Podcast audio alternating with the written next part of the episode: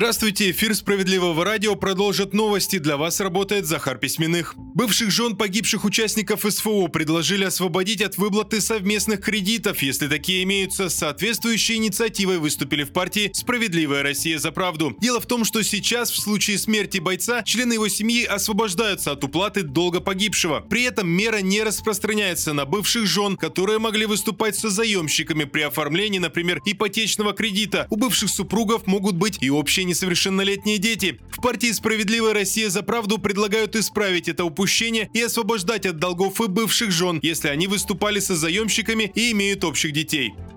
Введение ограничительных мер пока не требуется, так в Роспотребнадзоре прокомментировали ситуацию с распространением гриппа, ОРВИ и коронавируса в России. По мнению специалистов ведомства, большинство заразившихся переносят инфекцию легко. Напомню, ранее в Роспотребнадзоре рекомендовали жителям крупных городов вернуться к ношению масок, в частности в общественном транспорте.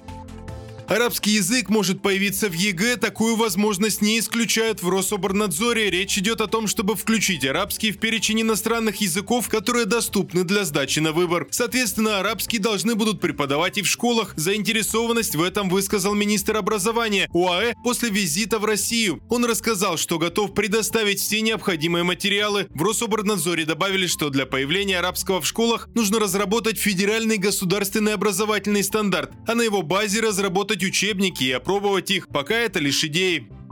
Помогли вернуться домой, чтобы ухаживать за недееспособной матерью. Далее новости Центра защиты прав граждан и история об очередной победе наших специалистов. Вячеслава Артемова мобилизовали. После прохождения учебки мужчину направили в зону СВО. Но почти сразу после этого пришли новости из дома. Его маму признали недееспособной. Вячеслав Артемов стал для нее единственным опекуном и кормильцем. Боец сразу же передал все подтверждающие документы своему командиру. Мужчина ждал, что его вернут домой, но время шло, а никакого ответа не приходило. Помощь пришла от Центра защиты прав граждан. Дело в том, что занятые уходом за близкими родственниками имеют право на отсрочку. Но если это право возникло уже во время службы, то такие ситуации рассматриваются индивидуально. Законом этот момент не урегулирован. Чтобы ускорить решение вопроса, к делу подключился лидер уральских справедливоросов Андрей Кузнецов. Он направил запрос сразу министру обороны. Пришел ответ, что Вячеславу Артемову необходимо обратиться в призывную комиссию. И уже после нее мужчина сообщил, что было принято решение о его увольнении. Он отправился домой, чтобы ухаживать за матерью.